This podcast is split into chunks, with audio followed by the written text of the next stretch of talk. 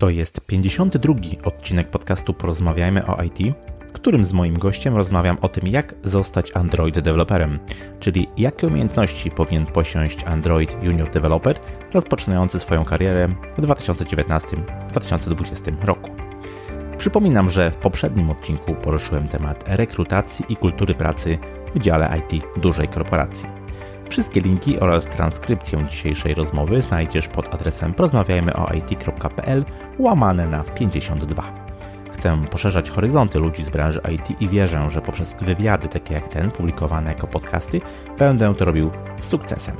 Ja się nazywam Krzysztof Kępiński i życzę Ci miłego słuchania. Odpalamy. Mój dzisiejszy gość to senior Android developer, który uwielbia zdobywać nową wiedzę i umiejętności oraz nimi się dzielić z młodszymi programistami na blogu Coders Bible. Pracował przy wielu dużych projektach, twórca Boardly, aplikacji dla fanów planszówek. Mój dzisiejszy gość to Mateusz Dziubek. Cześć Mateusz, bardzo mi miło Cię gościć w podcaście. Cześć Krzysztof, miło mi być gościem Twojego podcastu. Jasne, przyjemność po mojej stronie. Tak jak powiedziałem na początku, Mateusz to senior Android developer. Ja e, w odcinku piątym tego podcastu, to już było trochę czasu temu, półtora roku temu, jak sobie przed chwilą e, sprawdziłem, rozmawiałem i właśnie poruszałem różne kwestie związane z, z Androidem, czy z tak naprawdę z programowaniem na tą platformę. Natomiast półtora roku to oczywiście taki czas, kiedy sporo się e, zmieniło, doszło sporo nowych rzeczy, sporo rzeczy już pewnie się nie używa. Warto jest tą wiedzę sobie mm, odświeżyć. A po takiej fajnej rozmowie, którą miałem z Mateuszem, postanowiliśmy, że dobrze byłoby pokazać osobom, które dopiero myślą o zostaniu Android deweloperem, jakie umiejętności, jaką wiedzę trzeba posiąść na początku, żeby no, skutecznie właśnie działać jako Android developer w 2019/2020, bo już niedaleko e, roku. Stąd ten odcinek jest taką roadmapą dla juniorów, dla osób, które rozpoczynają swoją przygodę z Android developerem. Roadmapa, która ma za zadanie pokazać, w co warto inwestować swój czas, jakie umiejętności zdobyć, żeby można było się powiedzmy nazwać takim solidnym junior developerem. To po tym trochę przydługim wstępie myślę, że możemy zaczynać.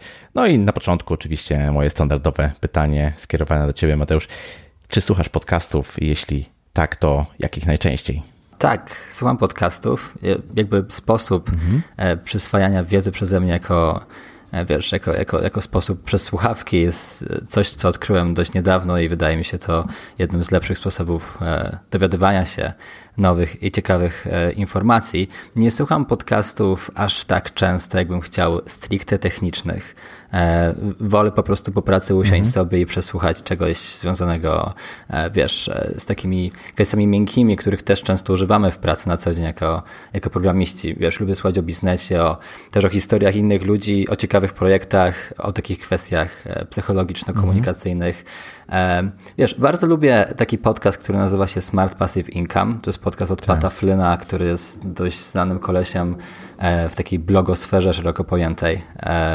Bardzo dobrze uczy dywersyfikować swój, e, swój przychód i, udziela naprawdę świetnych mhm. rad. I trochę dzięki, e, dzięki niemu zacząłem udzielać się bardziej na swoim blogu Coders Bible.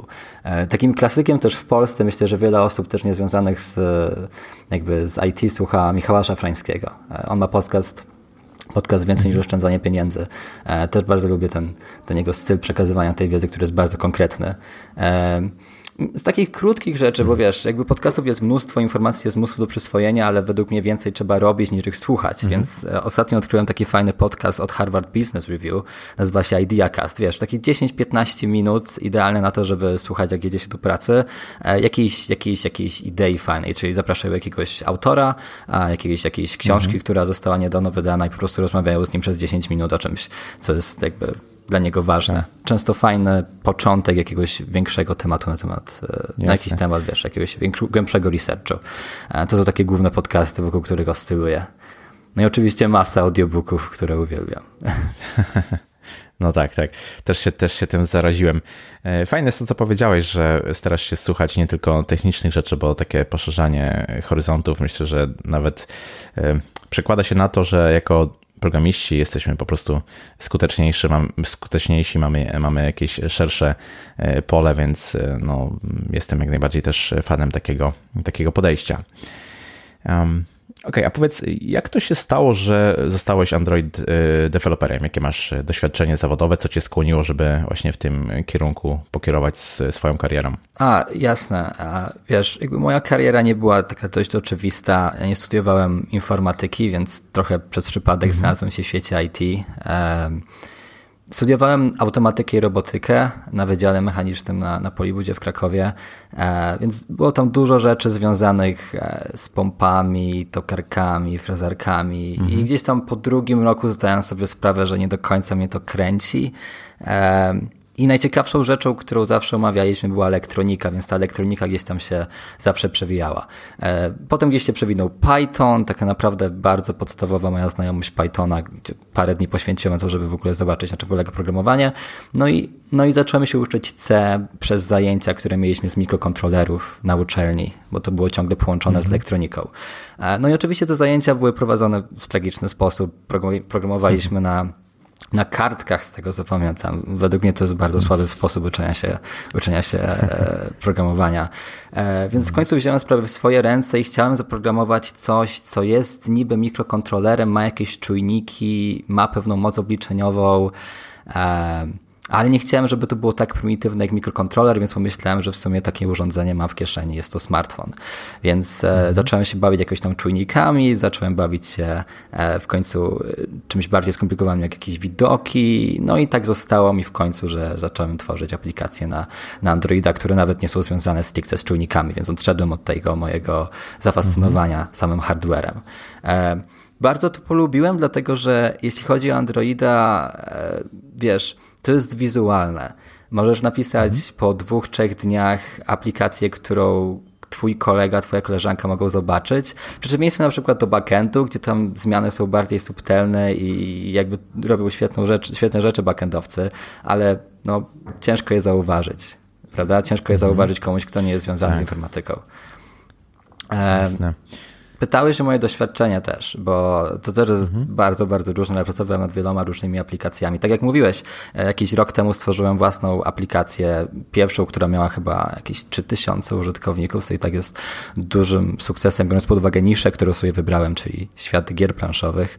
Była to apka, która mhm. służyła do łączenia ze sobą graczy planszówek w Polsce. Całkiem fajnie sobie radziła. Ale wiesz, ja zaczynałem od trzymiesięcznego bezpłatnego stażu, gdzie, gdzie na tym stażu e, zadanie, które dostałem jako pierwsze, to przepisywanie jakichś stringów na litewski, łotewski, bułgarski, więc jakby zaczynałem jak taki, jak taki typowy stażysta albo praktykant. Potem zaczynały się bardzo fajne aplikacje, bo pamiętam, że trafiłem do innego projektu, gdzie robiliśmy jakąś aplikację do łączenia kościołów w Teksasie. Potem przychodziłem do kolejnych firm, gdzie robiłem jedną z bardziej popularnych aplikacji pogodowych w Szwecji i współpracowałem właśnie ze mhm. Szwedami, z Norwegami. Mieliśmy też współpracę częściowo z Bangladeszem, gdzie tworzyliśmy taką dość popularną apkę e-commerce i naprawdę moje doświadczenie e, zahacza też trochę o Bluetooth, bo e, też w firmie, gdzie pracowaliśmy nad bardzo ciekawym projektem, który zdobył, który był ogromnym hitem sprzedażowym ma chyba kilkadziesiąt milionów dolarów finansowania i to jest hmm. pompa laktacyjna. Pompa laktacyjna jest sterowana przez Bluetooth, która jest niesamowicie pięknie zaprojektowana i ma piękną aplikację do tego. E, I, i okazało się, że ta aplikacja to był taki killer, który łączył to wszystko i dzięki temu inwestorzy mhm. i konsumenci po prostu na to lecieli. To było, to było bardzo fajne. A w tej chwili pracuję nad aplikacją Miwi, która jest e, taką aplikacją społecznościową, która ma około mhm. 6 milionów użytkowników teraz, więc to są problemy już trochę innej skali, tak. które są bardzo dużym wyzwaniem, ale E, no wiesz, bardzo się cieszę. Nigdy nie miałem tylu użytkowników do, mhm. do utrzymania w aplikacji, więc to jest coś, nad czym pracuję teraz. No fajnie, naprawdę sporo takich różnorodnych doświadczeń masz e, ze sobą. E, I ja jakiś czas temu, kilka lat temu też miałem takie, mm, takie PISA, takie zachłyśnięcie programowaniem na aplikacje, mm, aplikacji mobilowych. To, to był co prawda u mnie iOS, ale też to, co mnie przyciągnęło i to, co mnie przekonało, to właśnie ta, ta wizualność tego, to, że bardzo szybko, nawet na własnym telefonie można zobaczyć taki efekt. To jest zupełnie coś, e, coś innego niż nawet jakaś wirtualna strona internetowa, także wiem, doskonale wiem, e, o czym mówisz. Wiesz, to jest też trochę w ten sposób, e, u mnie to było trochę w ten sposób, że moi znajomi, każdy mój znajomy miał Androida i, i wydaje mi się, że mhm. częściowo dlatego zostałem Android deweloperem, że gdyby wszyscy wokół mnie mieli iOS-a, no to jakby po co miałbym tworzyć apkę dla moich znajomych, że dla moich, dla moich mhm. znajomych, żeby pochwalić, że coś umiem, jak nikt nie mógłby je odpalić. Więc wydaje mi się, że trochę zostałem Androidem, dlatego że na początku studiów nie było mnie stać na iOS-a po prostu, ale, ale, ale, ale ciągle cieszę się, bo myślę, że wybrałem coś, co koniec końców podoba mi się bardziej i cały ten ekosystem podoba mi się bardziej niż ten od Apple'a. Powiedziałeś, że, że wszyscy twoi znajomi e, mieli właśnie Androida i to też może po części się pokrywa z tym, co ja obserwuję na różnych jobboardach, na LinkedInie, w różnych miejscach, gdzie powiedzmy są ogłoszenia mm, o pracę skierowane właśnie dla deweloperów. Obserwuję to, że rośnie ich, ich e, liczba, rośnie e, ilość w ogóle Android deweloperów, mam wrażenie, na rynku. Myślisz, że to jest perspektywiczna specjalizacja? Um Wiesz, ciężko spekulować. E, ja też zrobiłem taki mały research kiedyś na temat tego, jak to wygląda. E, mhm. Osobiście mogę mówić tylko z własnego doświadczenia, że sam na brak pracy i perspektyw nigdy nie mogłem narzekać. E, mhm. Ale wiem, że słucha nas dużo juniorów, więc wydaje mi się, że taką ogólną radą, którą mogę, którą mogę dać, to żeby po prostu starać się być inżynierem oprogramowania bardziej niż jakby konkretnie e, okay. Android deweloperem. Mam tutaj na myśli, że według mnie taki całościowy programista, taki pełny programista powinien po prostu roz, umieć rozwiązywać problemy techniczne przy pomocy, wiesz, języków programowania e, mhm. i gdy rynek wskazuje na to, że dana technologia umiera, to powinien umieć się przebranżowić i wydaje mi się, że to jest tak. coś, w, jakim, w którym kierunku, e, wiesz, jeżeli jakiś junior, który teraz nas słucha, myśli sobie, że nauczy się na przykład dzisiaj tworzyć aplikację mobilną i będzie tworzył aplikacje mobilne albo przynajmniej będzie je tworzył w ten sam sposób za 5-10 lat, to jest w dużym, mhm. dużym błędzie. To wszystko zmienia się tak niesamowicie, że ja w ciągu swojej kilkuletniej kariery, e, żeby tworzyć aplikację na Androida, już musiałem się uczyć dwóch języków programowania, więc to bardzo, bardzo się zmienia. I to jest właśnie ekscytujące w tym. To jest właśnie ekscytujące według mnie w tym. Jeśli, jeśli mamy już mówić o mhm. konkretach, e, jest taki raport e, przygotowany przez stronę indeed.com, to jest jeden z takich bardziej popularnych boardów, chyba w Stanach, ale też ogólnie na świecie, gdzie, mhm. gdzie po prostu wrzuca się ogłoszenia o pracę. I czytałem tam, że w ostatnim roku, od maja 2018 do maja 2019, ludzie szukali mniej pracy na Androida, ale mhm. było więcej ogłoszeń o pracę na Androida, co oznacza, że jest mniejsze zainteresowanie na Androida, tak. ale jest o wiele więcej ofert pracy. To było chyba, że o 26% było mniej, wiesz, wyszukiwań, a o 10% mhm. więcej ofert pracy, co oznacza, że biorąc pod uwagę tylko ten raport, który bazuje na dość dużej próbce, mamy mniejszą konkurencję i mamy, mm, wiesz, mamy po prostu mniejszą konkurencję, więcej ofert, e, a mniej ludzi zainteresowanych, co jest też dość ciekawym fenomenem. Ciekawe. E, to jest też e, fajna myśl, którą poruszyłeś, że warto być takim deweloperem, który powiedzmy potrafi rozwiązywać problemy, bo to jest najistotniejsze, a technologia no, musi zawsze iść za tym problemem, ale no, jest generalnie czymś wtórnym, czego się może nauczyć. To się pokrywa z tym, e, co ja często dostaję, mianowicie pytania. Pytania od e, słuchaczy właśnie takich początkujących, którzy zastanawiają się, jaki język wybrać, albo w którym kierunku tą swoją karierę na początku pokierować. I no, raczej staram się e, tłumaczyć, że to na początku naprawdę nie ma znaczenia, bo najprawdopodobniej wiele razy tą, tą technologię po prostu zmienią. Ważne jest to, żeby mhm. zrozumieć pewne prawidła, które tak. się powtarzają, które e, prawda, są mm, wspólne dla większości różnych technologii.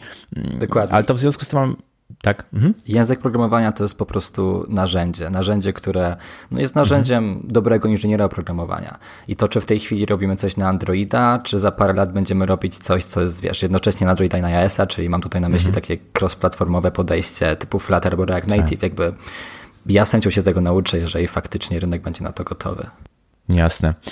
To idąc, idąc jak gdyby tą e, ścieżką, mam do Ciebie też pytanie, czy e, Android deweloperem może zostać ktoś, kto jeszcze powiedzmy nie programuje, wiesz, taki zupełnie, zupełnie e, świeżak, czy nie wiem, no osoba, która nie ma jakichś doświadczeń z programowaniem webowym, desktopowym, która powiedzmy chce dopiero wejść na, na, ten, na ten rynek, czy myślisz, że w ogóle programowanie na powiedzmy takie właśnie platformy mobilne to jest dobry punkt startowy? E, oczywiście, że tak. E, jakby ja uważam, że do nauki programowania nie potrzeba, e, nie wiem, być jakimś niesamowitym mózgiem z matematyki czy z fizyki, nie potrzeba nawet studiów. E, mhm. Uważam, że jeśli chodzi o Android Development, e, próg wejścia jest dość niski. E, uważam też, że jest bardzo wdzięczne programowanie na Androida na początku, też na inne systemy e, mobilne, dlatego że, tak jak już wspomnieliśmy wcześniej, wiesz, kodzisz sobie coś i, i kodzisz sobie coś i po dwóch, trzech dniach po prostu widzisz efekt wizualny, możesz się tym pochwalić. Tak. I wydaje mi się, że to jest bardzo, bardzo motywujący element dla kogoś, kto uczy się na początku czegoś, szczególnie programowania, które um, potrafi być czasami upierdliwe, ale koniec końców nie jest mhm. niczym ciężkim moim zdaniem. Po prostu wymaga odrobinę, e, wiesz, systematyczności. No to zanim przejdziemy do jakichś takich konkretnych technologii, takich twardych powiedzmy umiejętności, które są na co mhm. dzień potrzebne e, deweloperowi, to powiedz proszę, jak może wyglądać taka droga wejścia właśnie do, y, do branży, w szczególności powiedzmy do zostania Android y, deweloperem. Y, nie wiem, z jakich źródeł można czerpać wiedzę, czy trzeba iść na, na staż, czy może samodzielna nauka wystarcza. Jakie tutaj masz przemyślenia w tym temacie? Wiesz, znowu to zależy od, od człowieka. Ja na przykład mhm. ucząc się na błędach, zauważyłem, że taka nauka jak oferują nam studia, czyli po prostu chodzenie na, wykłady, chodzenie na ćwiczenia, wiesz, cała ta otoczka ze zdobywaniem tytułu, mm -hmm. że to nie jest sposób, jaki ja, to nie jest optymalny sposób dla mnie na, na przyjmowanie wiedzy. Ale wiem, że są ludzie, którzy jakby uczą się dzięki temu i, i osiągają o wiele lepsze wyniki niż ja osiągałem, więc jeśli to jest mhm. sposób pójście na studia i nauczenie się tam programowania mobilnego, bo są oczywiście kursy na, na przykład na AGH albo na na każdej uczelni w Polsce dobrej z mobilnego programowania, to proszę bardzo, to jest tak najbardziej e, sposób, który, gdzie można się nauczyć. Moim zdaniem o wiele szybszy sposób i taki, wiesz, gdy chcesz, chcesz po prostu sprawdzić, czy to jest dla ciebie, dla siebie, e, no to są po prostu jakieś kursy online, e, które mhm. są, są oczywiście mnóstwo słabych kursów online, więc ja też nie mówię, że kursy online są z automatu lepsze od uczelni, ale jest mnóstwo tak. świetnych kursów online. I ja, jakbym miał wybierać kurs online, żeby sprawdzić, czy faktycznie Android Development może być dla mnie, to postawiłbym na praktykę, postawiłbym na kursy, które otwierają się co jakiś czas i mają na przykład takie, mm, e, że robisz sobie jakiś projekt i masz na przykład jakiś kontakt z grupą, mhm. E, gdzie uczysz się albo, albo z mentorem. I ja czegoś takiego doświadczyłem, ucząc się właśnie takich zagadnień związanych ze sztuczną, sztuczną inteligencją na Udacity. Mhm. Udacity oferuje kilka płatnych, kilka darmowych programów, które są świetne, żeby się nauczyć. Jakby mają świetne wykłady, mają świetne materiały i przede wszystkim ta praktyka połączona z takim mentoringiem lekkim to jest coś, co, co, co, co bardzo procentuje. E, no i koniec mhm. końców, jakby głównym źródłem tej wiedzy jest dokumentacja, więc Wydaje mi się, że jak połączysz to wszystko, to masz, to możesz sprawdzić sobie, e, co jest tak naprawdę dla ciebie. Czyli łączysz uczelnię, po uczelni sobie sprawdzasz jakiś kurs, może jeszcze znajdziesz jakiegoś mm -hmm. starszego kolegę, który coś lepiej ogarnia, czyli to jest ta kwestia mentoringu. No i wiesz, e, do snu sobie czytasz dokumentację. No i wcześniej czy później po prostu zobaczysz, która, no która wersja jest dla ciebie. Pewnie. Czyli generalnie otaczasz się powiedzmy ze wszystkich możliwych stron e, danym, danym tak, tematem. Tak, i potem wybierasz, co jest, tak, i potem wybierasz, która, potem wybierasz, który sposób jest dla ciebie najlepszy. Okej, okay, to może zaczniemy od tych twardych umiejętności, od języka programowania. Kiedyś to była Java, teraz Kotlin, z tego co obserwuję gdzieś z boku, przejął e, panowanie. E, poleciłbyś mimo wszystko zaczynanie od Java, czy, czy, czy no nie wiem, w 2019-2020 no nie ma to sensu i warto się skupić tylko na Kotlinie? A, wiesz co, myślałem o tym trochę. I ja jakby jestem osobą, która ogarnia Java, bo zaczynałem od Java i też nauczyłem się Kotlina i w tej chwili, w tej chwili mhm. um, większość kodu, który piszę, większość, przez większość mam na myśli 95% kodu, który piszę jest w Kotlinie i mhm. bardzo się z tego cieszę. Ale wydaje mi się, że to jest coś w stylu, że wiesz, jeśli jeśli, jeśli, jeśli wiesz, jak smakuje gorycz, to potrafisz lepiej docenić ten smak słodyczy. I wydaje mi się, że tutaj Java jest taką lekką goryczą, a Kotlin potrafi osłodzić ci życie, jak, jak piszesz jakieś aplikacje. E, mhm. Głównym argumentem za tym, że Java jest gorsza od Kotlina jest to, że Java jest bardzo rozwlekła, co oznacza e, w skrócie dla juniorów, którzy mogą nas słuchać, którzy nie wiedzą, jak to, jak to wygląda, że Java wymaga po prostu więcej linijek kodu, żeby napisać e, żeby po prostu coś rozwiązać, żeby rozwiązać jakiś krótki problem, żeby coś opisać, e, niż, niż Kotlin. Czyli na przykład w Kotlinie można coś zrobić w trzy linijki kodu, w Javie to samo zajęłoby linię, jak załóżmy 15 albo 20. Um, tylko, że ja uważam, że ta rozwlekłość jest dość ważna dla kogoś, kto zaczyna, dlatego że dzięki temu możesz wiedzieć dokładnie, co się dzieje krok po kroku. Prawda? Nie musisz jakby okay. tworzyć skrótów e, i, i, i, wiesz, liczyć na to, że okej, okay, niech się dzieje, co się dzieje pod spodem, mnie to nie obchodzi. E, do pewnego momentu to nie powinno cię obchodzić. Na tym polegają te jakby języki programowania, które są wysokopoziomowe. Ale mhm. Kotlin ulepsza Java. W sensie Kotlin powoduje, że e, niektóre wady Java, jakby Kotlin nie ma tych wad Java i, po prostu musisz wiedzieć, które e, wady Java e, Kotlin naprawia moim zdaniem. Mhm. Jeśli zaczniesz pisać w Javie i zobaczysz, że masz dość często null pointer exception, albo że przeszkadza ci to, że musisz opisywać coś po raz trzeci w sposób, który zajmuje 30 linii kodu, to przechodząc potem na Kotlina zobaczysz, jak, jak łatwiej, jak lepiej można coś napisać w tym języku. E, najlepiej byłoby moim zdaniem uczyć się Kotlina i Java jednocześnie. Wydaje mi się, że to jest coś, coś bardzo ciekawego, coś, co nigdy nie, nie było mi dane e, zrobić, ale wydaje mi się, że to by było dość ciekawe doświadczenie, porównywać sobie równocześnie ucząc się dwóch języków. E, ale na pewno rozpoczęcie od Java i potem kontynuacja w Kotlin jest moim zdaniem też dobrym sposobem na to, żeby zrozumieć, na czym polega sukces Kotlina i na czym polega jego przewaga nad Java. Ciekawe, czyli, czyli mm, zaleca, że gdyby rozpoczęcie jednocześnie z Java i z Kotlinem, pewnie z jakimś tam lekkim naciskiem mimo wszystko na, e, na Kotlina, a czy są jeszcze jakieś, no nie wiem, narzędzia albo technologie, które musimy opanować, żeby stworzyć tego przysłowiowego Hello Worlda na Androida? Jest kilka małych rzeczy, o których wydaje mi się, że powinienem wspomnieć. Jest coś, co nazywa się Gradle. E, Gradle jest to w dużym skrócie taki e, system budowania projektów na Androidzie. Jest to napisane w Groovim i wydaje mi się, że nie trzeba wiedzieć jakoś bardzo dużo o tym e, Gradle, dlatego że on działa automatycznie dzięki Android Studio, który ma w sobie budowane pluginy, które budują nam te projekty, mhm. ale żeby nie wystraszyć się tego, że widzimy przez chwilkę odrobinę inny język programowania, gdy ściągnęliśmy Android Studio i budujemy jakiś projekt, to wydaje mi się, że warto przeczytać przynajmniej pierwszą stronę dokumentacji i zobaczyć, na czym w ogóle polega Gradle, na czym polega Android Gradle plugin i jak na przykład mhm. dołączać różne biblioteki e, do, moja, do naszego projektu, tak żeby, tak żeby wykorzystywać kod innych. E, to jest, to jest jedna kwestia. E, ale tak jak mówię, myślę, że nie warto poświęcać na to jakoś bardzo dużo czasu. To jest kwestia bardziej, żeby się nie wystraszyć, gdy ktoś zobaczy pliki Grooviego albo, albo ogólnie Gradle w projekcie. Mhm. XML jest dość ważnym e, aspektem programowania na Androida. XML jakby jest językiem znaczników, czy nie jest takim pełnoprawnym językiem, jest bardzo podobny do HTML-a i e, My, Androidzi, przede wszystkim używamy XML-a do tego, żeby tworzyć layouty. Oczywiście jest kilka parę innych, jest, jest parę innych zastosowań, ale głównie tworzymy layouty, czyli jeżeli ktoś odpala aplikację i widzi na przykład pole tekstowe, pod spodem jakiś przycisk, no to jakby sam ten layout, samo to, co widzicie, jest zaprojektowane w XML-u. To, że tworzymy ten layout e, jako coś interaktywnego, no to już jest faktycznie zasługa Kotlina i Java. E, mhm. Ale sam XML, sam layout e, to jest coś, co tworzymy osobno. No i na koniec myślę, że JSON to jest też taka podstawa e, JavaScript Object Notation dla tych, którzy nie wiedzą, co to jest. Bardzo prosta rzecz, e, po prostu pewien, to jest pewien sposób takiego lekkiego przenoszenia danych pomiędzy platformami. E, pomimo tego, że ma w sobie nazwę JavaScript, to jest bardzo często używany na, na różnych, w różnych technologiach po to, żeby przenosić na przykład dane z serwera i wyświetlać je na przykład mhm. na, na, na telefonie. Więc wydaje mi się, że jakby poświęcenie jednego jednego dnia na takie delikatne obycie się jak z, tymi, z tymi trzema rzeczami, Gradle, XML, JSON, na pewno zaprocentuje. I gdy otworzymy sobie projekt w Android Studio, to będziemy mniej przerażeni. No dobrze, na początku e, powiedzieliśmy, że to, co. Ja też to przyznałem, ty to powiedziałeś również, że to, co cię gdzieś tam przyciągnęło, powiedzmy, do tworzenia aplikacji mobilnych, to jest ta warstwa wizualna. To, że coś widać, to, że możemy zaprogramować coś, co w jakiś sposób zmienia swój mm, wygląd. Jakie podstawowe komponenty, zagadnienia według Ciebie trzeba znać, opanować, żeby z tą warstwą właśnie wizualną móc y, podziałać na Androidzie?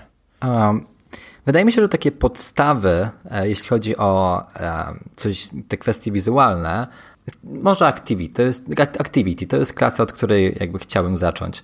Mhm. Activity to jest klasa, która odpowiada w dużym, dużym skrócie za ekran. To znaczy, że wyobraź sobie, że otwierasz sobie aplikację, która ma ekran logowania, potem sobie przechodzisz e, w jakiś główny ekran, który ma jakąś listę, potem sobie możesz przejść w jakiś osobny ekran, który ma na przykład dane o Twoim profilu. Każdy z tych ekranów mhm. najczęściej, bo jeszcze wspomnę, jakie są przypadki, gdzie to może być podzielone, ale najczęściej jest implementowane jako osobne activity. Czyli mamy na przykład login activity, main activity i załóżmy profile activity. I do każdego z tych activity, które mhm. są tworzone w Kotlinie albo w Javie, jest właśnie dopisany jakiś XML, czyli po prostu taki, e, taki, taki plik w XML-u, który, e, gdzie definiujemy sobie layouty, czyli co chcemy widzieć na tym widoku. Gdy będziecie przeglądać na przykład dokumentację związaną z Activity albo będziecie uczyć się Activity, to coś, pytanie klasyczne rozmowie kwalifikacyjnej e, i coś, co powtarza się potem bardzo często, no to jest life cycle activity, cykl życia activity, czyli przez jakie callbacki wewnątrz Activity przechodzi się podczas e, interakcji z aplikacją. Co się dzieje, gdy włączymy ekran? Co się dzieje, gdy wycofamy aplikację na chwilę do backgrounda, czyli na przykład wyjdziemy z niej, ale ona ciągle będzie działała. To jest coś, na co warto zwrócić szczególną uwagę e, i do czego warto się przyłożyć E, bo wydaje mi się, że mhm. nawet mi jako seniorowie czasami zdarzają się małe fuck-upy w, tym, w tej kwestii. To jest, to mhm. jest jedna rzecz, activity, czyli duży ekran. Mhm. Druga rzecz, o której chciałem wspomnieć, to fragment. I też e, fragment ma swój life cycle, fragment ma swój cykl życia. Czyli znowu mamy fragment jako klasę, która jest częścią ekranu. Czyli możemy mieć activity, które jest całym ekranem, ale możemy sobie to activity podzielić na jakieś małe fragmenty. Czyli możemy mieć jakby górną część ekranu i dolną część ekranu. I sam fragment jest osadzony w activity, Activity jest osadzone ogólnie w całej naszej aplikacji. No i fragment, tak jak mówiłem, też ma swój cykl życia, więc tutaj już pojawiały się kolejne problemy. Dlatego tak bardzo kładę nacisk na to, żeby zwracać uwagę na cykl życia podczas nauki, bo to jest mhm. coraz bardziej skomplikowane. Im więcej elementów do siebie dodajemy, mamy wtedy cykl życia wewnątrz cyklu życia i znowu jedno z najczęściej e, pojawiających się pytań rekrutacyjnych, czyli cykl życia fragmentu, biorąc pod uwagę wiesz, jak jest wewnątrz activity. Mhm. E, więc w skrócie Jasne. fragment to jest wydzielona porcja, jakby część ekranu, część activity. Fragmenty mhm. stosujemy najczęściej dlatego, żeby jakby stworzyć coś, co jest bardziej, co możemy sobie odłączyć, wiesz, taki plugin mały. Czyli bierzemy sobie jeden mhm. fragment z jednego activity i przerzucamy do innego activity. Na fragmentach można to łatwo zrobić, z activity może być trochę ciężej, więc w dużym skrócie fragmenty są po to, żeby nam dać taką lepszą modularyzację ekranów, żebyśmy mogli sobie przerzucać, ekran, przerzucać sobie takie malutkie widoczki na różne, na różne activity activity, czyli żeby był ten widok jak mhm. najbardziej modularny. No i mamy activity, mamy fragment i tak jak mówiłem, do każdego z tych bytów, z tych klas jest podłączony jakiś XML, XML, mhm. który opisuje nam ten layout, opisuje nam, co my chcemy widzieć. Fragment i activity tworzy interaktywność, jakby tworzy interaktywność z tych layoutów, które są martwe, ale sam layout może zawierać takie rzeczy jak linear layout. Linear layout to jest po prostu layout, który jest taki najprostszy, od którego radzę zacząć, mhm. gdzie po prostu jakby wypisujesz sobie w XML-u kolejne elementy, jakie chcesz tam mieć. No jakie możesz mieć tam elementy? Najprostsze to na przykład text view. Text view to jest taki prosty element, który wrzucasz sobie do XML-a, no i to jest po prostu zwykły tekst. Zwykły tekst, taka, taka labelka. Jakiś, jakiś opis mhm. możesz tam wrzucić. Edit text to jest kolejna rzecz, którą możesz sobie wrzucić do tego layoutu. To jest taki, taki input field, czyli po prostu, że masz, że masz pasek, gdzie możesz wpisywać e, jakiś tekst też bardzo przydatne, bardzo proste na początek i właśnie od tych, od tych takich prostych rzeczy radzę zacząć. Potem masz baton na przykład. Baton to jest kolejny element, który możesz wrócić do prostego layoutu, layoutu gdzie to jest po prostu zwykły przycisk. Image view też bardzo fajny na sam początek, po prostu e, jest to malutki widok, gdzie możesz wrzucić jakieś zdjęcie. No i na przykład progress bar. Czyli jak coś robimy, jak będziemy mm. potem też wspominać o tym, że robimy coś w tle, na przykład czekamy aż serwer coś wykona, no to warto pokazać taki, wiesz, ekran ładowania malutki, taki e, taki okrąg, okrąg, który się kręci. To jest wbudowane mhm. wszystko w Androida. Od tych prostych widoków bardzo radzę zacząć. E, zbudować coś prostego z Activity i fragmentem, poczuć przede wszystkim life cycle. To jest najważniejsze. No i to jest właśnie to, co powinien umieć ktoś, kto chce opanować te takie wizualne komponenty na tym poziomie podstawowym. Mhm. No właśnie, rozpocząłeś już y, to zdanie, że oprócz tego, że mamy warstwę prezentacji, no to aplikacja nasza najczęściej posiada też jakąś logikę, czyli no coś się dzieje w tle, komunikujemy się z jakimś zewnętrznym API, wykonujemy jakieś e, obliczenia, jakieś, jakieś modyfikacje danych i tak dalej. Mm, z czego na Androidzie mogę e, skorzystać, aby właśnie tego typu operacje móc, móc sobie zakodować? No, tak jak mówisz, oprócz tego, co widzimy, Oczywiście musi być, musi być też wykonywana jakaś praca w tle. Um, i na początek e, jest oczywiście mnóstwo sposobów, żeby to zrobić. E, jeśli chodzi o takie rzeczy, które radzę zgłębić na początku, to serwisy. Serwisy są to takie komponenty Androida, które wykonują jakąś pracę, nawet jeżeli użytkownik nie korzysta z aplikacji, i wykonują ją w tle, nie mają UI-a, czyli nie mają tak jak Activity albo Fragment, o którym wspominałem, nie mają XML-a, który jest przyczepiony, który coś pokazuje. Serwisy wykonują jakąś pracę w tle, coś się dzieje. Mhm. I znowu zaczynamy zgłębiać te serwisy i pojawia się taka czerwona flaga e, i tutaj też nie warto panikować. Tą czerwoną flagą jest to, że od Androida 8 trochę zmieniły się te serwisy. Co oznacza, że nie możemy na przykład um, używać teraz serwisów w tle. Podam na przykład mhm coś, co ja implementowałem do niedawna, możemy mieć aplikację, która chce synchronizować swoje dane z serwerem. Nie chcemy tego mhm. robić tak, żeby blokować dla użytkownika ekran, bo to by było bez sensu. Chcemy to zrobić w tle. Mhm. Dlatego uruchamiamy serwis, który robi nam w tle tą synchronizację. I o ile przed Androidem 8 mhm. mogliśmy spokojnie ten serwis uruchomić w tle i kompletnie się nie przejmować tym, czy, czy, czy użytkownik wie o tym, czy nie, o tyle po Androidzie 8 coś, co według mnie jest w pewnym sensie słusznie zrobione, twórcy Androida, czyli Google, zobaczył, że to bardzo często wpływa na jakość baterii, czyli na, na długość e, mhm. życia baterii. Bo często są aplikacje, które wykonują niesamowicie ciężką pracę w tle i użytkownik nawet o tym nie wie. Dlatego wprowadzono wiele limitów i jednym z tych limitów jest to, że nie możemy odpalić takich serwisów w tle. Ale to nie znaczy, że serwisy całkowicie umarły. Warto o nich poczytać mhm. i warto zastanowić się, jak są one wykorzystywane w tej chwili, mając pod uwagę coś, co właśnie nazywa się popularnie Background Execution Limits na Androidzie. Czyli Android, od Androida 8.0 mhm. jakby wchodzą te, te limity, które pozwalają nam cieszyć się jeszcze więcej e, z baterii. Więc serwisy, na pewno padnie o to pytanie wcześniej czy później na jakiejś rozmowie kwalifikacyjnej. A przynajmniej e, wydaje mi się, że w tym albo w następnym roku. Nie wiadomo, co Google wymyśli jeszcze. E, druga rzecz, e, wydaje mi się, że ona jest łatwiejsza i na pewno bardziej powszechnie będziecie ją stosować, tworząc jakieś apki proste, ale też bardziej skomplikowane na Androida. Retrofit. Retrofit mhm. dwójka jest to e, biblioteka, która została napisana przez, e, między innymi przez jednego z takich bogów Androida, czyli Jake'a Whartona. Pewnie o nim będziecie słyszeć, jak będziecie czytać sobie o, o różnych rzeczach na Androidzie. Retrofit jest to biblioteka, która służy w dużym skrócie do konsumowania jakichś zewnętrznych API. Czyli wyobraźcie sobie, że mamy um, mamy jakiś serwer, który wystawia nam jakiś endpoint i chcemy, chcemy zaciągać jakieś dane, na przykład, nie wiem, listę użytkowników, chcemy to wyświetlić. To jest tak naprawdę bardzo prosta aplikacja, którą polecam zrobić na początek. Activity, mhm. jakiś może fragment i po prostu zasysanie danych i pokazywanie ich, ich na ekranie. E, I Retrofit właśnie tym się zajmuje. Retrofit dodaje się przez Gradle, tam gdzie dodaje się wszystkie zewnętrzne biblioteki, Gradle to jest ten system budowania, o którym wspominałem. No i retrofit pozwala nam w taki fajny sposób zaciągnąć to. Łatwo możemy tam ogarnąć wątki, żeby nie blokować jakby UI-a. Retrofit pozwala nam e, współpracować z API, robić coś ciekawszego niż tylko jakieś, jakieś widoczki. Więc tak jak mówię, serwis mhm. i retrofit na początek, pobawić się tym, na pewno, na pewno to zaprocentuje i, e, i to jest taka fajna podstawa. Powiedziałeś, że to są takie zupełnie podstawy dla osób e, początkujących. E, powiedziałeś, e, co warto znać, powiedzmy, w warstwie tej wizualnej prezentacji, na czym się skupić, jeśli chodzi o logikę. Mm, załóżmy, że mniej więcej już się jakoś tam w miarę w tym, w tym temacie poruszam.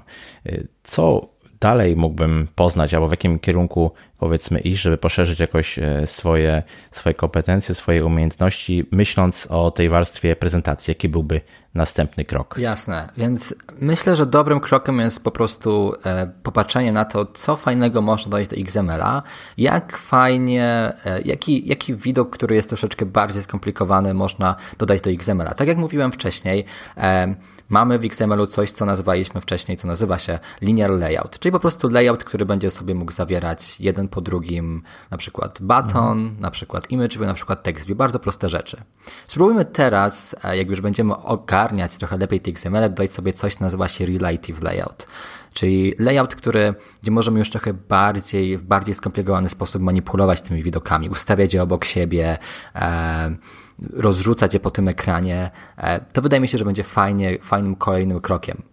Czyli ten relative layout, relative layout jest takim kontenerem na inne widoki.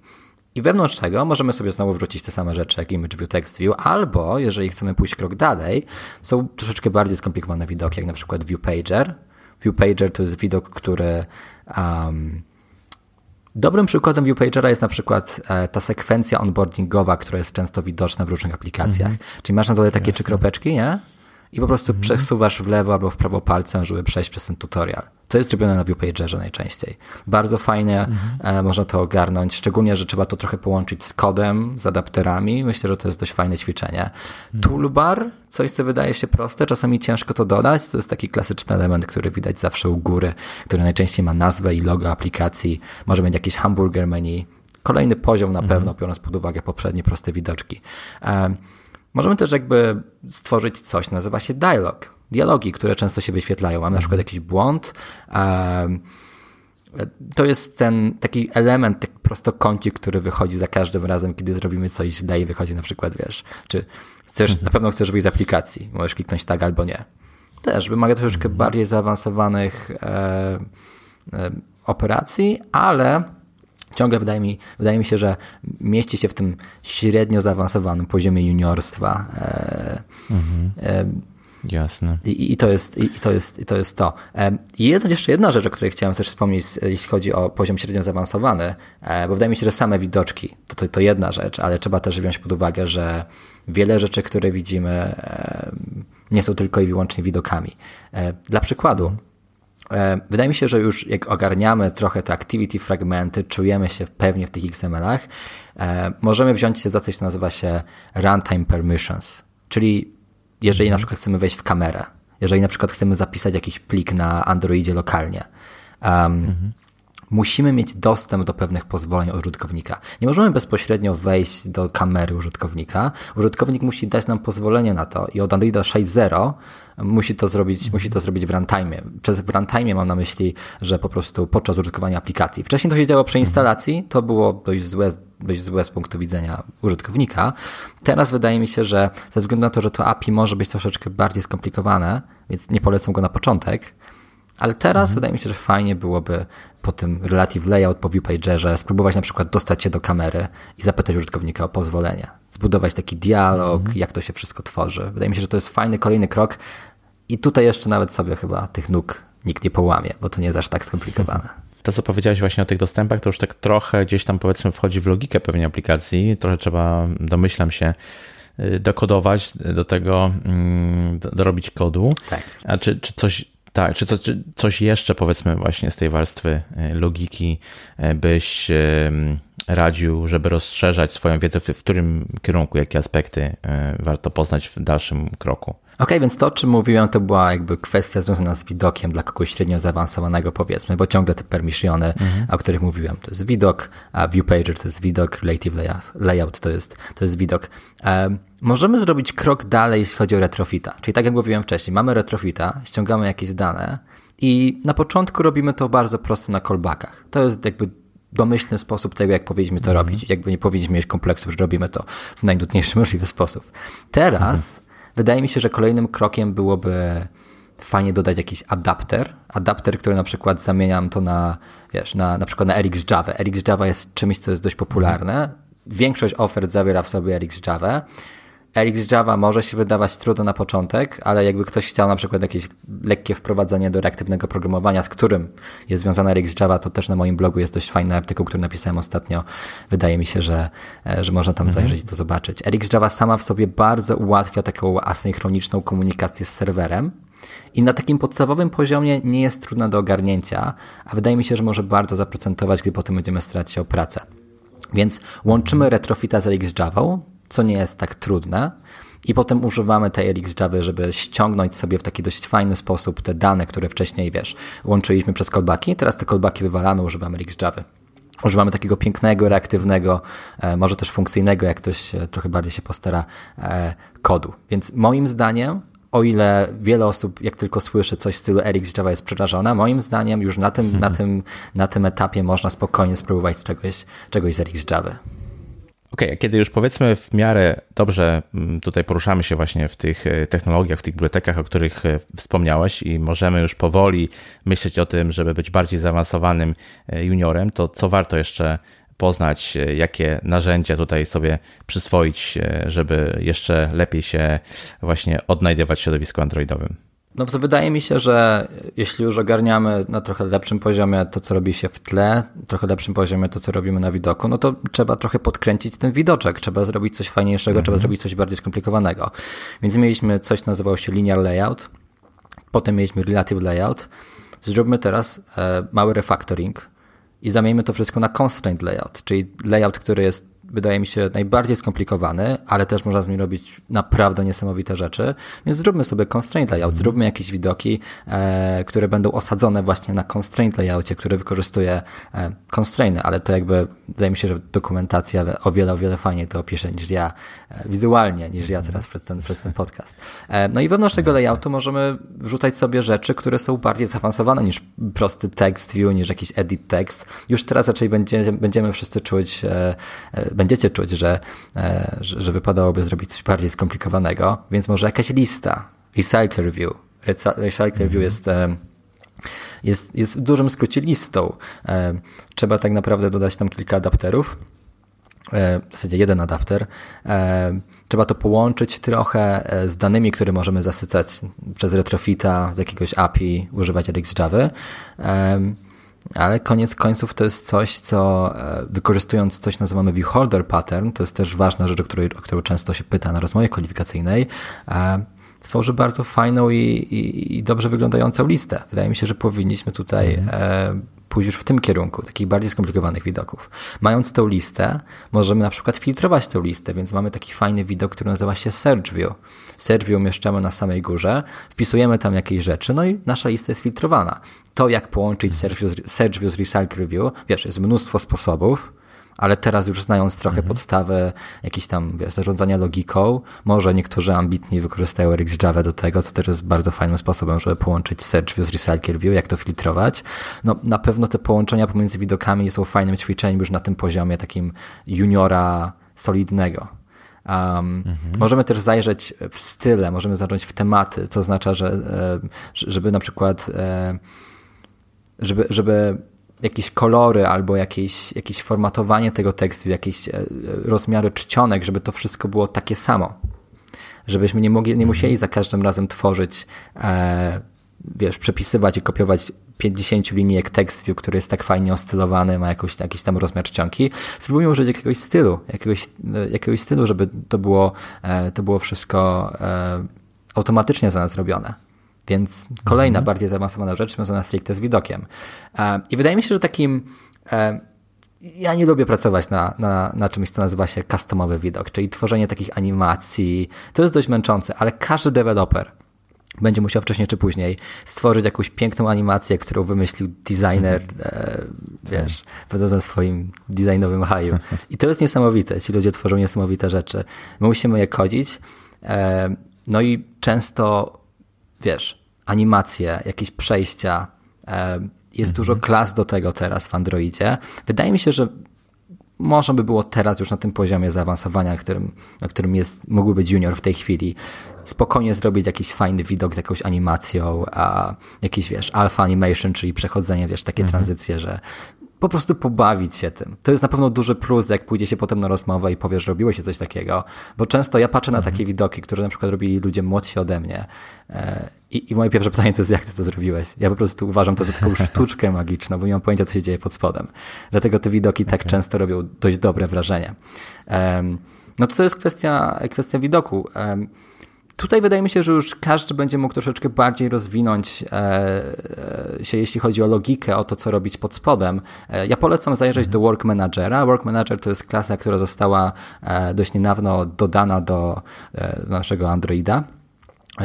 To jest taka klasa, która pozwala nam robić rzeczy w tle. Czyli tak jak wspominałem, serwisy zostały mocno jakby podcięte przez Androida 8, mhm. czyli zostało tam zabronione przez przez to, że Google stwierdził, że bateria faktycznie jest trochę za dużo używana przez takie serwisy, które odpalały się w tle, czyli te serwisy, czyli klasy, które robią coś w tle, e, gdy użytkownik o tym nie wie. To zostało trochę podcięte, więc dano nam Work Managera, który pozwala nam robić rzeczy w tle, ale na zasadach Google'a, czyli na zasadach systemu, czyli nie wszystkie rzeczy są, będą, będą robione od razu, e, będą, te, będą te rzeczy robione w tle, ale tak, żeby bateria była, żeby, żeby użycie baterii było optymalne. Więc na pewno to jest mhm. pewna alternatywa. Wydaje mi się, że najlepsza w tej chwili i warto sobie zajrzeć do Work Managera i, i, i, zobaczyć, jak możemy teraz tego użyć. A to API, biorąc pod uwagę to, co już teraz umiemy, e, jako junior, który już ogarnął te wszystkie poprzednie tematy, wydaje się, będzie wydawało się dość proste. E, kolejny mhm. challenge, który możemy sobie dać, to coś, co e, jest dość popularne ostatnio na Kotlinie, czyli korutyny. Czyli tak jak mówiłem, e, mamy tego retrofita. Retrofit ściąga nam jakieś dane. Na początku robi to w bardzo prosty sposób przez callbacki. I, I, tak jak zaczęliśmy od mhm. callbacków. Potem dajemy RX Java, więc trochę sobie utrudniamy życie. Możemy na samym końcu sobie wrzucić korutyny. E, korutyny to są takie leciutkie wątki, a tak naprawdę to jest taki, taka, taka, taka konstrukcja w języku Kotlin, która pozwala nam wykonywać pracę w tle, która wygląda jakby była pracą synchroniczną ale jest ciągle wykonywana w tle, więc e, możemy sobie dodać kolejny adapter, który łączy nam retrofita z korutynami i zobaczyć, czy może korutyny odpowiadają nam bardziej niż RX Java. Ja naprawdę, gdy rekrutowałem jeszcze rok temu, bardzo lubiłem gadać z ludźmi, którzy potrafią z juniorami, e, którzy potrafią formułować już na tym poziomie mm. takie swoje opinie gdzie na przykład korutyny są lepsze od RxJava dlatego i dlatego, albo że RxJava jest lepsza dlatego, że dlatego. Warto sobie wyrobić takie okay. zdanie. Korutyny są naprawdę proste do ogarnięcia, a celem korutyn, tak samo jak RxJava, jest ucieczka trochę od callbacków, jest zrobienie tego, żeby, żeby ten kod wyglądał na synchroniczny, ale żeby tylko parę mhm. zmian powodowało, że on nie jest synchroniczny. I wydaje mi się, że to jest kluczem do zrozumienia tego, po co są korutyny, po co jest RxJava. E, no i tutaj jest naprawdę już, e, to jest roadmapa na miesiące moim zdaniem i ona powinna być poparta mhm. projektami, ale tutaj już mamy pewne solidne podstawy takich podstawowych komponentów androidowskich. Sporo, Mateusz, powiedziałeś o tej właśnie warstwie wizualnej, o tym, jakie, jak możemy z tymi widokami sobie tutaj pracę uprzyjemniać. Dużo powiedziałeś też o tej warstwie rogliki, czyli temu wszystkiemu, co tak naprawdę wykonuje się najczęściej pewnie w tle. Jeszcze gdzieś mi tutaj brakuje zapisywania danych, bo no, każda aplikacja mobilna, może nie każda, ale większość, przypuszczam, musi coś lokalnie na telefonie zapisywać, jakieś ustawienia, jakieś, jakieś e, tak. dane, które są wynikiem działania, z czego, z czego tutaj możemy skorzystać, żeby sobie coś po prostu lokalnie zapisać. Jeśli mamy coś prostego do zapisania, Shared Preferences, klasa, która pozwala nam zapisywać proste rzeczy typu inty, stringi um, i, i, i, i, zapisywać je lokalnie i potem używać z powrotem. Nawet jeżeli wyjdziemy z aplikacji, e, to zapisuje się e, na, na, na, mhm. na dysku, na, w pamięci naszego telefonu. Czasami jednak to jest za mało, a czasami, przeważnie to jest za mało, dlatego że w naszych prostych aplikacjach możemy tylko używać Search Preferences, ale już w takich aplikacjach, które wymagają czegoś więcej, mamy jakby bardziej skomplikowane zapytania, e, myślę, że powinniśmy e, spojrzeć na no, klasyk w zapamiętywaniu e, rzeczy, klasyk jeśli chodzi o bazy dane, czyli SQL-a. Kiedyś to był mhm. SQLite. Stosowaliśmy jako Android deweloperzy bardzo, bardzo dużo na Androidzie. Teraz, i to jest coś, co radzę teraz juniorom zajrzeć, to jest Room. Room to jest taka świetna nakładka na SQLite'a, a, która no, pozwala tak naprawdę e, ułatwić nam, ułatwia nam pracę z tym SQL-em. E, więc mm, dla kogoś, kto nigdy nie korzystał ze SQL-a i przychodzi do Androida i myśli, że nie będzie nigdy stosował ciągle SQL-a, no to nie jest do końca prawda. SQL jest ciągle dość fajnie i dość, e, dość często wykorzystywany na Androidzie. No ja na część, najczęściej spotykałem się z dość prostymi zapytaniami, więc też nie ma co się, e, co się załamywać, że to będą jakieś niesamowite, e, niesamowicie skomplikowane połączenia tych różnych tabelek. Nie. SQL trzeba ogarniać, ale Room daje nam świetną nakładkę, żeby sobie dobrze z tym radzić na Androidzie. Okej, Dobrze, to mam wrażenie, że znamy takie komponenty w tym e, momencie, z których możemy naszą aplikację budować, ale nie zapomnijmy jeszcze o tym wszystkim, co łączy te komponenty, czyli o jakiejś architekturze naszej aplikacji. E, jakie zagadnienia według Ciebie takie, wiesz, mm, związane właśnie z architekturą są niezbędne do poznania na tej początkowej drodze do zostania Android deweloperem? Tak, ja myślę, że już w tej chwili, gdy już pracujemy kilka miesięcy nad Androidem i robimy te różne rzeczy, e, no to jako juniorzy wydaje mi się, że że już niektórzy powinni czuć, że może nasz kod jest nie do końca uporządkowany w dobry sposób. I tu właśnie wchodzi architektura mhm. albo wzorce architekturalne. Więc no, co ja polecam? Z tych wzorców architekturalnych mamy Model View Presenter, klasyka tak naprawdę. Bo też chciałbym wspomnieć, jakby jaki jest cel, który tutaj mamy. Celem jest to, żeby mhm. odseparować Androida, odseparować framework od tego, co od naszej logiki. Czyli chcemy mieć mhm. klasy, które akurat w przypadku Model View Presenter nazywa się ta klasa Presenter. Chcemy mieć klasy, chcemy mieć prezentery, e, które nie mają w sobie zależności androidowych. To jest celem. Separujemy sobie pewne mhm. rzeczy od naszego frameworka. Dzięki temu e, tworzymy dość fajne zależności pomiędzy różnymi komponentami. Mamy widok, który jest tylko androidowy Mamy prezenter, który ma w sobie logikę prezentacyjną, ale nie ma zależności androidowych. No i potem możemy mieć jakiś model, który w skrócie odpowiada za te komunikacje pomiędzy, pomiędzy serwerem, na przykład, na przykład pomiędzy bazą danych i tak dalej. Czyli stricte taka logika mhm. biznesowa. To jest nasz cel. Model View Presenter nam tym pomaga. Model View View Model, kolejna rzecz, e, jakby to jest e, architektur, wzór architekturalny, który jest dość mocno e, teraz promowany przez Google'a. Wydaje mi się, że na pewno wzorzec, do którego warto zajrzeć. Często jest on mocno bardziej, częściej wybierany przez Android deweloperów niż Model View Presenter. Mhm. Ciężką rzeczą, której można się bardzo wystraszyć na, na początku e, w Model View Model jest data binding. Data bindingu się ciężko nauczyć na początku, ale wydaje mi się, że mogą być z tego bardzo fajne profity, bo kod activity albo kod fragmentów staje się bardzo prosty. Więc to jest moja rada. Możecie sobie zacząć od Model View Presenter. Super sposób, żeby zacząć w ogóle rozumieć, jak to wszystko podzielić. Model View, model, view model może się wydawać trochę bardziej skomplikowany przez data binding, e, ale też to jest coś, co, e, co możecie sami sobie rozkminić, czy faktycznie Model View Model jest lepszy od Model View Presenter dla nas. Bardzo, bardzo na rozmowach mhm. kwalifikacyjnych e, ceni się taką opinię. E, że model presenter jest lepszy dlatego i dlatego, albo nie podobał mi się model view model, czyli w skrócie MVVM dlatego i dlatego. Mhm. E, Jasne. Jest jeszcze jedna rzecz, o której chciałem wspomnieć, bo to są tak. wzorce architekturalne tak naprawdę. Ciężko mówić, że to jest architektura aplikacji, bo architektura mhm. dla mnie przynajmniej to jest o wiele szersze słowo. Dlatego, dlatego wydaje mi się, że jeżeli wpiszemy sobie w Google Clean Architecture e, i klikniemy mhm. chyba pierwszy link, a, czyli ten taki, ten taki słynny okrąg z warstwami, gdzie mamy w środku entities tak. i tak dalej, i tak dalej. To jest coś, w co koniec końców chcemy celować na Androidzie, chyba w każdym systemie, który projektujemy. Więc e, mhm.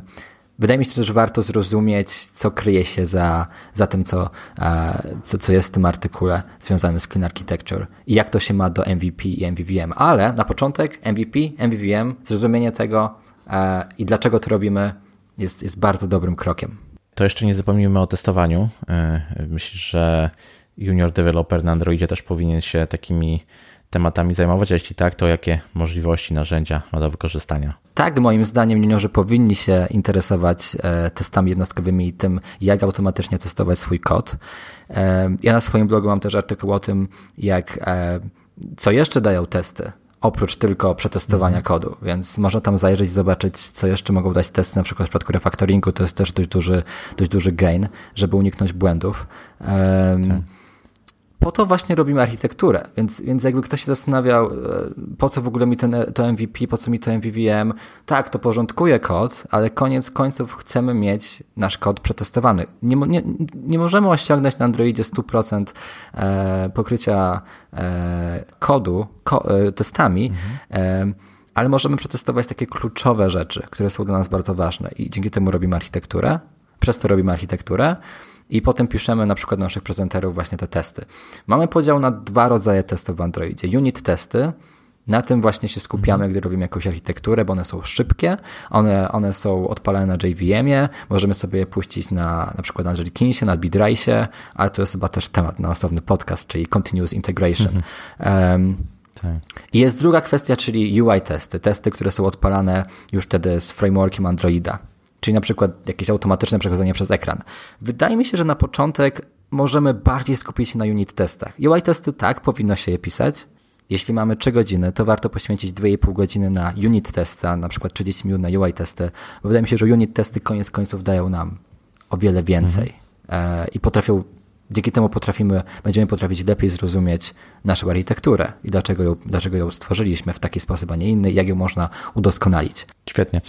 Dobrze, to skoro mamy już aplikację zaprogramowaną, testy napisane, to pewnie warto byłoby ją opublikować co musimy y, wiedzieć albo jakie zagadnienia musimy opanować, żeby ujrzeć swoją aplikację w Google Play? To jest dość proste. E, Google Play e, ma mnóstwo, do Google Play jest mnóstwo dokumentacji i mnóstwo tutoriali, jak wrzucić tę aplikację e, na sklep, jak udostępnić innym. Opłata związana z Google Play jest jednorazowa. Nie pamiętam ile wynosi, chyba około 100 dolarów Um, Więc to jest coś, czym musimy się liczyć, ale warto, warto mieć swoją aplikację opublikowaną. Um, to na pewno um, daje dużo, e, jeśli chodzi o postrzeganie nas jako kandydatów na jakąś pra do jakiejś pracy. To, o czym powinniśmy pamiętać, no to gdy tworzymy jakiś projekt e, i chcemy go już wypuścić, warto zabezpieczyć ten projekt przed czymś, co nazywamy, nazywam reverse engineering, czyli, e, czyli odwrotną kompilacją e, naszego kodu, czyli po prostu warto zabezpieczyć przed tym, żeby ktoś sprawdził, co dokładnie mamy w tym kodzie jak dokładnie używaliśmy różnych klas i, i co możemy tam ukrywać, jak, może, jak, ten, jak, ten, jak ta osoba, która sprawdza naszą aplikację, może użyć tego do złych, do złych rzeczy. Dlatego jest coś, co nazywa się ProGuard. E, ProGuard służy do obfuskacji kodu. Obfuskacja to jest proces, mhm. który nam zaciemnia trochę kod. Wyobraźcie sobie, że mamy klasę MineActivity, która ma w sobie metodę e, do something i nie chcemy, żeby do do something było widoczne dla kogoś, kto potrafi w kilka minut zdekompilować naszą aplikację. Mhm. Więc to, co robi ProGuard, to zamienia nam main activity na A, na literkę A po prostu, e, a mhm. naszą funkcję do something na literkę B. I trzyma gdzieś tam ten mapping, ale koniec końców e, ten mapping nie jest potrzebny do tego, żeby ta aplikacja funkcjonowała dobrze. Oczywiście takie wartości jak na przykład jakieś stringi, tego nam nie zamieni na literki mhm. A i B, bo to jest coś, co na przykład wyświetlamy, ale nazwy klas to wszystko jest coś, co jest dla nas, dla, dla, dla ludzi ważne, jak odczytujemy kod, ale dla maszyny to nie ma znaczenia i to robi ProGuard, zaciemnia nam to, utrudnia mhm. trochę e, komuś, kto odwrotnie chce skompilować, kto, kto chce po prostu e, mm, zobaczyć sobie w naszej aplikacji e, i wykorzystać to do złych Jasne. rzeczy.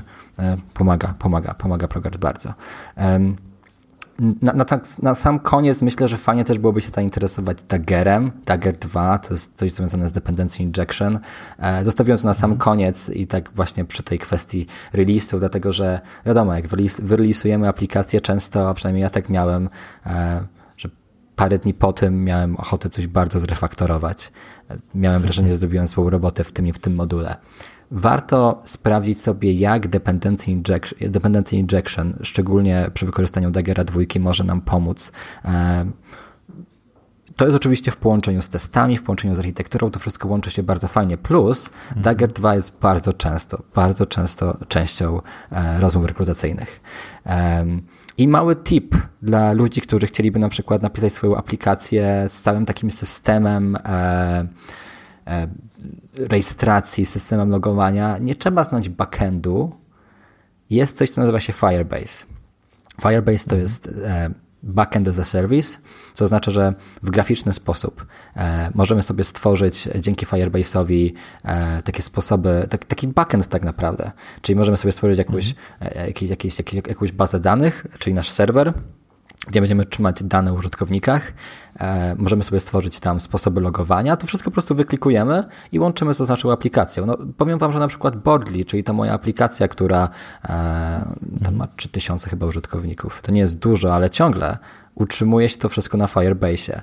Czyli ja nie zakodziłem hmm. ani jednej linijki na backendzie. Nie, nie, znam, nie znam Node aż tak dobrze, żeby tworzyć backend. E, po prostu stworzyłem to i wyklikałem samodzielnie. Więc to, jest taka, to są takie mhm. protipy, co robić, żeby może stworzyć jakąś fajną aplikację. E, jak stworzyć aplikację, która właśnie bazuje na tym dependency injection, jak trochę ją ulepszać po wyrelisowaniu. Sam release bardzo prosty moim zdaniem, tylko trzeba zapłacić trochę na, mhm. za dostęp do Google Play. Fajnie, dzięki za te porady. E, ok, Mateusz, to tak już powoli zmierzając ku końcowi, mm, zbliża się przełom roku, możemy się trochę pobawić e, we wróżenie. E, w którym kierunku według Ciebie będzie się ta branża rozwijała? Myślę tutaj zarówno od strony technologicznej, jak i powiedzmy rynku pracy. Hmm. No, to jest, to jest ciężkie pytanie. Ja nie lubię tak za bardzo spekulować, ale e, może powiem Ci, czym ja jestem bardzo zainteresowany, co byłoby dla mnie dość mhm. ciekawe. E, E, wydaje mi się, że e, możemy nieuchronnie zmierzać w kierunku e, wiesz, tej międzyplatformowości, to znaczy, wiesz, React Native mhm. zyskuje popularność. Oczywiście myślę, że nigdy nie nastąpi to w 100% takiego natywnego podejścia do, do aplikacji. Mhm. Szczególnie, że React Native nie jest e, czymś stworzonym przez Google, które utrzymuje Androida, ale jest jedna rzecz, którą, która mnie bardzo interesuje w kontekście tego, tej cross-platformowości. E, jest to Flutter. Flutter to jest framework mhm. tworzony przez Google. Flutter to jest framework, który pozwala stworzyć kod jeden raz i wiesz, deployować go i na iOS-a, i na Androida. E, mhm. I to jest bardzo ciekawe, bo zyskuje na popularności E, wiele rzeczy e, jest tam ogarnianych w dość fajny sposób, e, zarówno pod kątem dostępu do, do natywnych rzeczy na Androidzie, jak i, jak i samego performance'u, który jest dość ważny i był zawsze dużym problemem w przypadku tych cross-platformowych mhm. rozwiązań. Więc ja osobiście może przez JavaScript, którego nie do końca ludzie nie przepadam za React Native'em, ale bardzo obserwuję to, co się dzieje z Flutterem i bardzo liczę na to, że no, że kiedyś faktycznie e, stanie się to e, bardziej dominującą technologią. Fajnie, Mateusz, bardzo Ci dziękuję za rzeczową rozmowę. Myślę, że tą roadmapę, którą nakreśliłeś, to będzie coś, co pozwoli junior deweloperom, osobom, które dopiero myślą o wejściu e, do branży i właśnie mm, zostanie e, junior Android deweloperem, że to będzie bardzo pomocny e, materiał, zwłaszcza na ten najbliższy teraz czas, na najbliższy rok pewnie. Jeszcze ten rok, jeszcze parę tygodni tego roku przed nami. No i co? E, z mojej strony jeszcze raz wielkie dzięki i powiedz, gdzie cię można znaleźć w internecie. No przede wszystkim można mnie znaleźć na moim blogu Coders Bible, codersbible.com, gdzie pomagam młodszym programistom. E, udzielam się na wielu grupach na Facebooku, staram się troszeczkę uchylić szerzej te wrota do branży IT. E, wspominałem tam o kilku artykułach, które mogą pomóc komuś, kto uczy mhm. się o Androidzie, czyli na przykład wstęp do reaktywnego programowania, który potrafi być, potrafi być to programowanie dość ciężkie. Wstęp do reaktywnego programowania, które napisałem, jest takie dość milutkie, bym powiedział. E, no i wspominaliśmy o testowaniu. Dlaczego testowanie jest ważne? No nie tylko po to, żeby przetestować jakąś prostą logikę. Wymieniłem kilka rzeczy na dość fajnym przykładzie, jak, jak to u mnie działało, więc te dwa artykuły są dostępne u mnie na blogu, więc zapraszam na niego, Coders Bible. Oczywiście link znajdzie się w notatce tego e, odcinka. Jeszcze raz wielkie dzięki, Mateusz. Do usłyszenia. Dzięki. Cześć. I to na tyle z tego, co przygotowałem dla Ciebie na dzisiaj. Na rynku pracy widać coraz większe zainteresowanie i potrzebę zatrudniania Android deweloperów. Cieszę się, że Mateusz nakreślił roadmapę, według której można podążać, aby zostać Android deweloperem. To jest ostatni odcinek w 2019 roku. Dziękuję za ten rok i obiecuję, że w 2020 też będzie dużo dobrego ode mnie do posłuchania. Jeśli spodobał Ci się ten odcinek, podeślij go komuś, kto zaczyna swoją przygodę z Androidem. Myślę, że może wiele z niego wyciągnąć. Dziękuję. Jeśli masz jakieś pytania, pisz śmiało na krzysztofmałpa porozmawiajmy o it.pl. Ja się nazywam Krzysztof Kępiński, a to był odcinek podcastu Porozmawiajmy o IT, o tym, jak zostać Android deweloperem. Zapraszam do kolejnego odcinka już za dwa tygodnie. Cześć!